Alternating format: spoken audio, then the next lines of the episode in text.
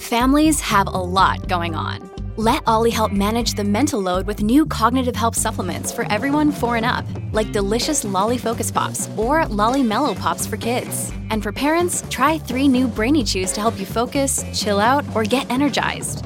Find these cognitive health buddies for the whole fam at olly.com. That's O L L Y.com. These statements have not been evaluated by the Food and Drug Administration. This product is not intended to diagnose, treat, cure, or prevent any disease.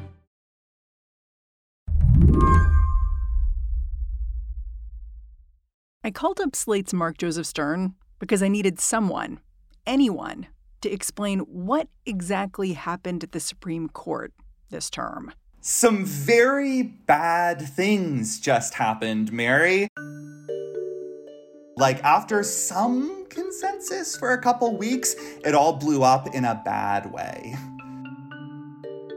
In a two day span, the justices most likely killed affirmative action put a stake through the heart of the president's plan for student debt relief, and made the case that discriminating against gay Americans was okay. And reading their opinions, it was clear these justices had words for each other at the end of the term, all of this got so heated and scathing. And it reminds me of 2012, actually, which was when the first Obamacare decision came down. And it was so clear that the justices all hated each other. Uh, Roberts famously quipped he was going to Malta so that he could be on an impregnable island fortress. Um, it, it kind of feels like that again now. The strange thing, from afar, is that before this past week, it really seemed like the justices were building interesting coalitions on the bench. Conservatives and liberals united to defend the Voting Rights Act and ruled in favor of Indigenous Americans. But Mark says to understand the Supreme Court right now, you need to understand who exactly is at the center of it. Looking back over coverage from, I don't know, like a year ago, I think there's a lot of talk that the Chief Justice, John Roberts, was being sidelined a bit at the court. These super conservative justices had arrived. They were, you know, rushing in with all sorts of vim and vigor. Does it feel like the Chief Justice is back? Oh, he's back, baby. This is the Roberts Court once again. When it was time to rein in affirmative action, Roberts took the wheel. When the conservatives wanted to blow up President Biden's student debt relief plan, Roberts was all over that, too. And I, think it's a reminder to everybody in this country that he is back in charge. He has wrested control of this court back from uh, from from the more conservative bloc, and um, what he says goes. Embracing the Roberts way means taking a subtler approach, an approach that can look like consensus building until it doesn't. Mark says the conservative justices are playing a long game now, and John Roberts is showing them how to do it.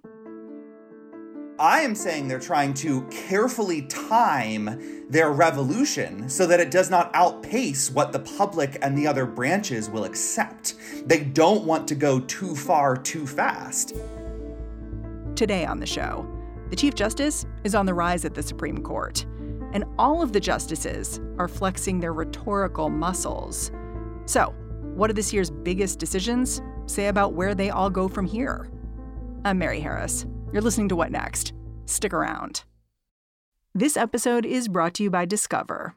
When it comes to your finances, Discover wants you to know they are the credit card that is always there for you. With 24 7 US based live customer service, everyone has the option to talk to a real person anytime, day or night. Yep, that means no more waiting for quote normal business hours just to get a hold of someone. We are talking real service from real people whenever you need it. Get the customer service you deserve with Discover. Limitations apply. See terms at discover.com slash credit card. Hello, it is Ryan, and I was on a flight the other day playing one of my favorite social spin slot games on chumbacasino.com. I looked over the person sitting next to me, and you know what they were doing? They were also playing Chumba Casino. Coincidence? I think not. Everybody's loving having fun with it. Chumba Casino is home to hundreds of casino style games that you can play for free anytime, anywhere even at 30,000 feet. So sign up now at ChumbaCasino.com to claim your free welcome bonus. That's ChumbaCasino.com and live the Chumba life. No purchase necessary. VGW. Void were prohibited by law. See terms and conditions. 18 plus. Okay, to tell the story of this Supreme Court term, I think we actually have to start before all the rulings that have just come out and talk about the ethics scandals, which went public just as the court was wrapping up their work, basically. I mean, there, there'd been stuff before that, but you know, the the big one with Clarence Thomas that sort of really grabbed the spotlight. That was April, I think, when ProPublica published this huge report about how he was receiving gifts and trips from a conservative billionaire. Can you tell me, like, how are we only learning about this stuff now? So, uh, um, I mean, Dahlia Lithwick and I have written a series about the failures of Supreme Court journalism, in which I suppose we're partly complicit. Um, the Supreme Court press corps has not treated the justices like public officials deserving of scrutiny and skepticism. Um, quite frequently, the Supreme Court press corps has acted like employees of the court. And um, what happened this year is that ProPublica totally blew up that paradigm and said, actually, these are public servants. They deserve to be investigated like anybody else, like any senator, like any president, like any cabinet secretary. And in just kind of scratching the surface, they discovered some truly sordid things. And the justices were not ready for it. Some of these guys are furious. I mean, Sam Alito is out of his mind with rage about these exposes, and they just don't know how to handle it. It's not built into their chambers or the court, and we are seeing the consequences of that. Yeah, Sam Alito, that was a whole other string of reporting that came from ProPublica, where, you know, he too was benefiting from rich benefactors taking him on trips Yes, uh, same story as Clarence Thomas. Seems like there's a, uh, a kind of through line here. The conservative establishment has kind of ensconced these justices in uh, a social circle where everything they need is provided for. They get these lavish trips and vacations, and all of the incentives flow toward remaining just as hardcore conservative as ever because everyone around them says, hey, you're doing a great job. I, I really believe that the justices who issued the Dobbs decision overturning Roe did not expect and were not prepared for the backlash to that case because they are surrounded by people, some billionaires, some mere millionaires, who were telling them, you do this and you're going to be a legend. This is the best thing in the world. You know, this is what we've all wanted and you're just going to be feted to the moon. Um, they did not expect the fallout from that decision. Um, and it's just a reminder these guys are amateurs when it comes to public relations and they don't seem to be learning on the job. Can you take yourself back to the headspace you were in at the start of last month when all these decisions were just about to come out? What were you expecting? What were you waiting for? Um, I mean, a lot of alcohol, some edibles, you know, Netflix, all that. No, I mean, you know, we all have our coping mechanisms each June. But what decisions were you anticipating? I think I was anticipating pretty much what happened. I think the only decision that really surprised me was the Voting Rights Act decision, up- upholding the ban on racial gerrymandering. Everything else came down pretty much as I had anticipated. Thankfully, I have um, text threads with friends to prove this. I've got the receipts if you want them, Mary. uh, but some of these cases were pretty damn easy to call. Uh, the, again, the only real surprise was Roberts and Kavanaugh pivoting in this one Voting Rights Act case. Important, but certainly not enough to wash away all of these severely conservative decisions involving civil rights laws uh, involving Biden's student debt relief plan, involving affirmative action and habeas and the rights of criminal defendants. All of that stuff came out hard right. And that is what I was anticipating come June 1st. Yeah. But tell me about the first couple of weeks of June, because we had a couple of decisions where I feel like, I mean, even Slate writers were saying, you know, did John Roberts really just save voting rights? They're like, hold it. Maybe something's happening here. Did you ever have a moment of feeling like that? I I don't think I ever felt like, wow, something's happening. This court's coming to its senses. It's really moderate. I, I never felt that way. If you ever let yourself feel that way, you're gonna get burned and you're gonna humiliate yourself. Um, I was pleasantly surprised by the vote in Allen v. Milligan uh, on the Voting Rights Act. I was not surprised, but um, cheered by the lopsided vote in Haaland uh, v. Brackeen, uh, upholding the Indian Child Welfare Act. Um, and it seemed to me, again, that the message that Kavanaugh, Barrett, and Roberts were sending was that some of these conservative litigators were getting too big for their britches, and that the court was not necessarily shuffling back toward the middle, um, but willing to stand pat and turn away these pretty extreme cases um, in a way that kept the law where it was, but felt like a victory for progressives because it avoided catastrophe. One of the biggest problems last term was that Kavanaugh and Barrett kept straying from the chief and siding with Alito, Thomas, and Gorsuch in these really extreme decisions. And I think what they discovered was, you know, the chief has been at this for a lot longer. He knows how to play the game. And the kind of backlash we saw after 2022 was totally foreign. None of that had happened to that degree. You mean the post Dobbs backlash? Yes, that's right. So what we saw earlier in June was Kavanaugh and Barrett kind of hiding out in the fallout shelter that John Roberts built for them after the atomic bomb that was Dobbs. Why do you say that? Well, look at the votes, Mary. I mean, look at how these guys are voting in big cases where there's not a super clear conservative agenda item to be checked off. So look at the Indian Child Welfare Act, Brackeen, right? There are some conservatives in red states who really wanted to dismantle that law. That was an option available to the court. Um, and yet, they said no to this opportunity to fundamentally rewrite the law in a more conservative way. That's not what they were doing last term. Last term, they were taking a big swing every time uh, they had the opportunity to. And so it does seem like they've slowed their rolls. Again, it doesn't mean they've changed their minds, it doesn't mean they've moderated, but they have perhaps changed the pace of the revolution that they hope to usher in. Do you ever worry the justices are reading your writing and thinking, like, just you wait? Um, well, I try to write in a way that would prevent them from thinking just you wait if they read me. Uh, I really do not support drawing any broad conclusions about the court until the final decision has been issued. Um, I, I think it's always premature. And we saw that with, with some pieces in the New York Times and the Washington Post speculating about this suddenly more moderate court. You know, it's not a moderate court, it remains extremely conservative. There are just some big swings it's not yet willing to take. And it did feel to me like the court front loaded these more moderate decisions in June to build up some political capital that they then spent down over this last rather brutal week. After the break, this last brutal week and what it indicates about the years ahead.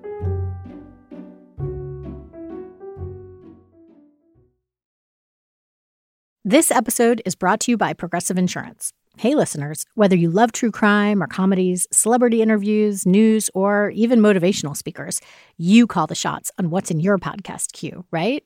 And guess what? Now you can call the shots on your auto insurance too. Enter the Name Your Price tool from Progressive. The Name Your Price tool puts you in charge of your auto insurance by working just the way it sounds. You tell Progressive how much you want to pay for car insurance. Then they'll show you a variety of coverages that fit within your budget giving you options. Now, that's something you'll want to press play on. It's easy to start a quote, and you'll be able to choose the best option for you fast. It's just one of the many ways you can save with Progressive Insurance. Quote today at progressive.com to try the Name Your Price tool for yourself and join over 28 million drivers who trust Progressive. Progressive Casualty Insurance Company and Affiliates. Price and coverage match limited by state law. Last Thursday and Friday, we got some of the biggest rulings of the term, and they just tacked in a really different direction than we'd seen earlier in the month. Let's start with affirmative action. How did the justices rule, and what's the fallout been? So these cases were called Students for Fair Admissions, which is a group that opponents of affirmative action created after it became clear that if you were a white student who uh, filed a lawsuit claiming that a black person took your place, you would become an internet meme and everyone would mock you. So instead, we have this kind of front group who filed lawsuits against Harvard and the University of North Carolina, claiming their affirmative action programs violate the Equal Protection Clause. And the court held that they did. And Chief Justice Roberts' opinion for the court does not explicitly overturn affirmative action or the precedents allowing it. But what he says is that these particular programs do not comply with that precedent. And then he redefines the precedent to make it so incredibly stringent that no affirmative action program could possibly satisfy its demands. Roberts got to essentially overturn affirmative action without drawing headlines saying that he had overturned 50 years of precedent, which is never something he likes to do. It stood out to me that the justices were really fighting with each other in their footnotes in really personal ways, especially Clarence Thomas and Ketanji Brown Jackson. Can you talk about what reading those opinions was like and whether it stood out to you too? It definitely stood out to me. Um, reading those opinions was in many ways a pleasure for me because I you know, spend all of my time thinking about the Supreme Court. And these were unusually psychologically revealing on both ends, both what Thomas and Jackson wrote. Um, they, they were expressing themselves in ways that's pretty unusual for a judge in this country. You know, you had Clarence Thomas reflecting on on his youth in the segregated South, but then you had Justice Jackson reflecting on her life and experiences in a nation that remains haunted by the legacy of slavery and Jim Crow and so much else, redlining, etc. Those two don't seem to like each other very much. they, well, so so look, remember this for his entire career until now, Clarence Thomas has been the only black justice on the bench. There has been no other black justice to question his account of the black experience of American life. There has been no other justice to present an alternate vision of what race should mean under the Constitution. And suddenly there is, and it's Justice Jackson, and she is contesting everything he has to say and has ever said. That really bothers him in a deep way. His, barbs at Jackson go far beyond the norm. They are venomous um, in their efforts to really, uh, I, I think, condemn her as a race obsessed demagogue who wants to perform this mass sociological experiment on black children as guinea pigs. I mean, the language is really sharp. And yeah, that's not normal, but it seems pretty clear that Clarence Thomas just hates Justice Jackson. I want to also talk about student debt and 303 Creative, two other cases that the opinions came out on Friday. These are all similarly cases where the justices split on ideological lines six conservatives voting one way, three liberals voting another. So let's start with 303 Creative. What was this case, and, and what are the ramifications of the ruling right now? So this is a case that was manufactured to weaken um, LGBTQ non-discrimination laws. Uh, it involves a website designer named Lorie Smith, uh, who has never, in fact, been asked by a same-sex couple to create a website for their wedding. Um, at points, her lawyers suggested that she had, but that is definitely not true, as the New Republic reported the day before this decision came down. So never before has a same-sex couple tried to engage her services, and yet Lorie Smith went to federal court in Colorado, where she lives and works, and demanded an exemption from Colorado's civil rights law, which is pretty run of the mill and says that uh, there's no discrimination on the basis of sexual orientation in, in public accommodations. I don't know why that all sounds so susical when I put it that way. I mean, the argument she was making was if I make a website, because that's what she does, she makes websites for people and it's for a gay wedding, it's forcing me to speak something I do not believe. So, so it's infringing on my free speech rights to make gay wedding websites. Is that right? Yes, and that's exactly right. And the court agreed with her. This is the first time the Supreme Court has ever granted a commercial business the right to discriminate. Um, the previous cases in this area involve private associations and individuals like the Boy Scouts. Uh, the court has until now drawn a very firm line uh, between private associations and, and, and for profit businesses and said that the latter um, are part of a marketplace that can be uh, mandated to be open to the public, to all comers. Moreover, Justice Gorsuch says there's a difference between discriminating on the basis of status and on the basis of message. So he says that Lorie Smith will serve an individual gay client, but she won't serve a same sex couple uh, because that would require her to express support for their marriage, which she believes to be, quote, false. Uh, and this is one of the scariest things about Justice Gorsuch's opinion. And, and, Justice Sotomayor brings in several examples, real world examples. A funeral parlor that did not want to hold a memorial service for a gay person who had died because he was gay. You know, I think you and I would agree that that's discrimination on the basis of identity. But the funeral parlor said, no, no, no. We just don't want to express the message that we support homosexuality and same-sex marriage. Is the, the the person who works at Dairy Queen going to rebrand as an ice cream artist and say that by pouring soft serve, she is expressing a message that she supports the customer's identity? It sounds ridiculous, but these are the cases that are going to start coming down the pipeline. Okay, one more case. The justices also threw out President Biden's student debt plan, which would have forgiven more than $400 billion in student debt.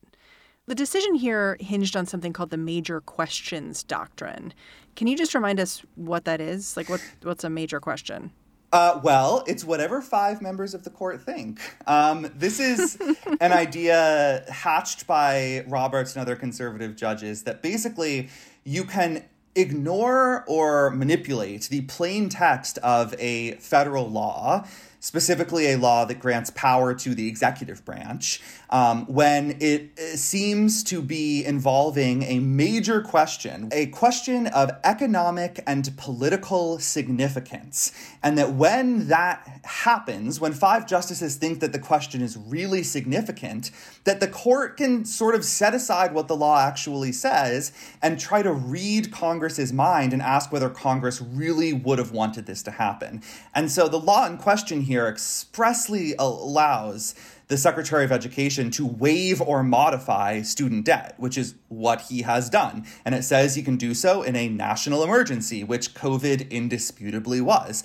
So Roberts invokes the major question doctrine to say, well, this involves so much money. We can't read waive or modify to mean what they usually mean.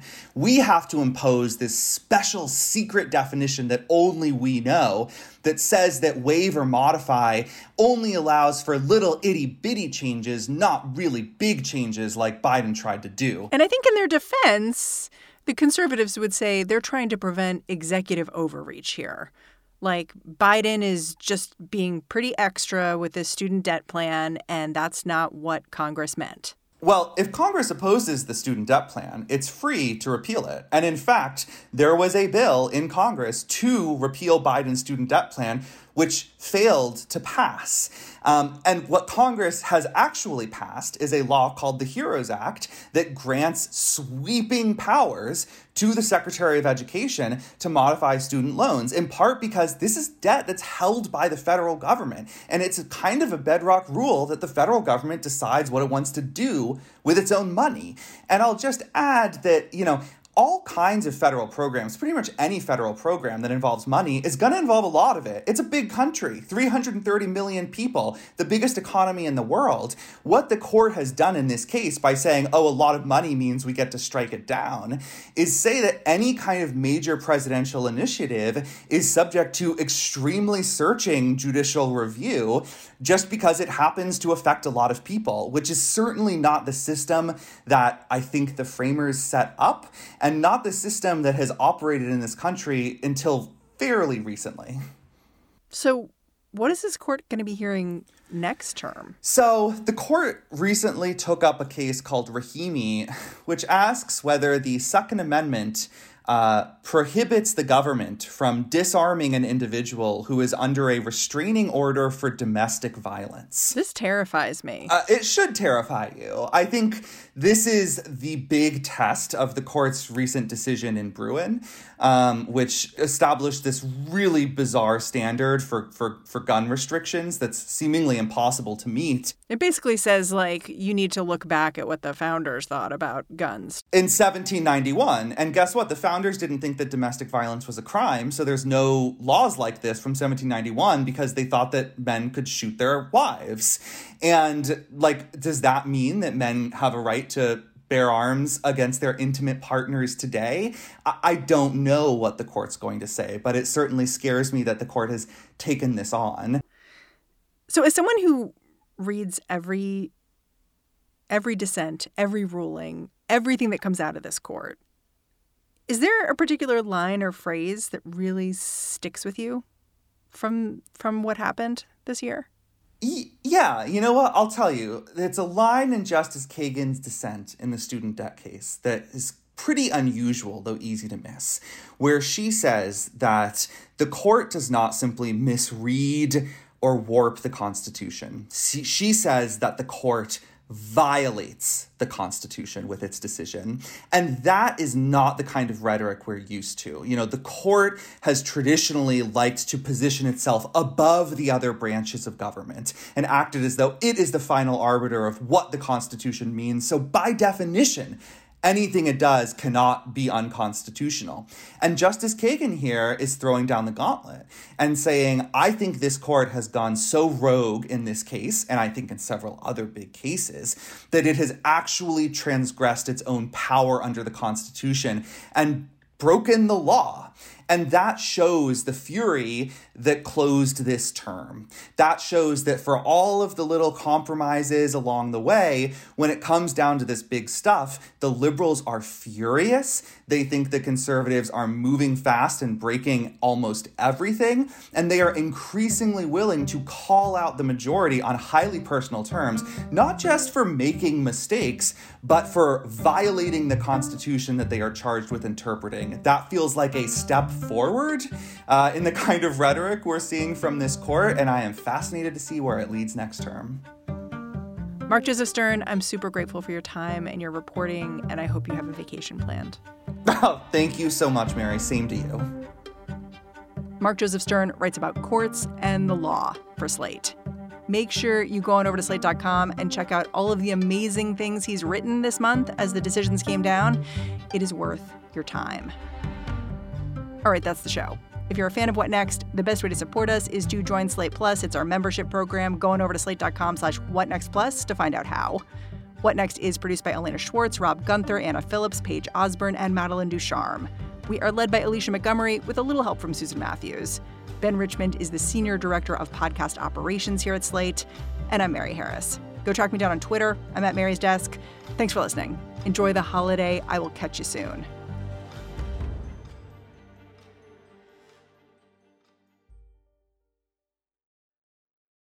For the ones who work hard to ensure their crew can always go the extra mile, and the ones who get in early so everyone can go home on time, there's Grainger, offering professional grade supplies backed by product experts so you can quickly and easily find what you need. Plus, you can count on access to a committed team ready to go the extra mile for you. Call, clickgranger.com, or just stop by.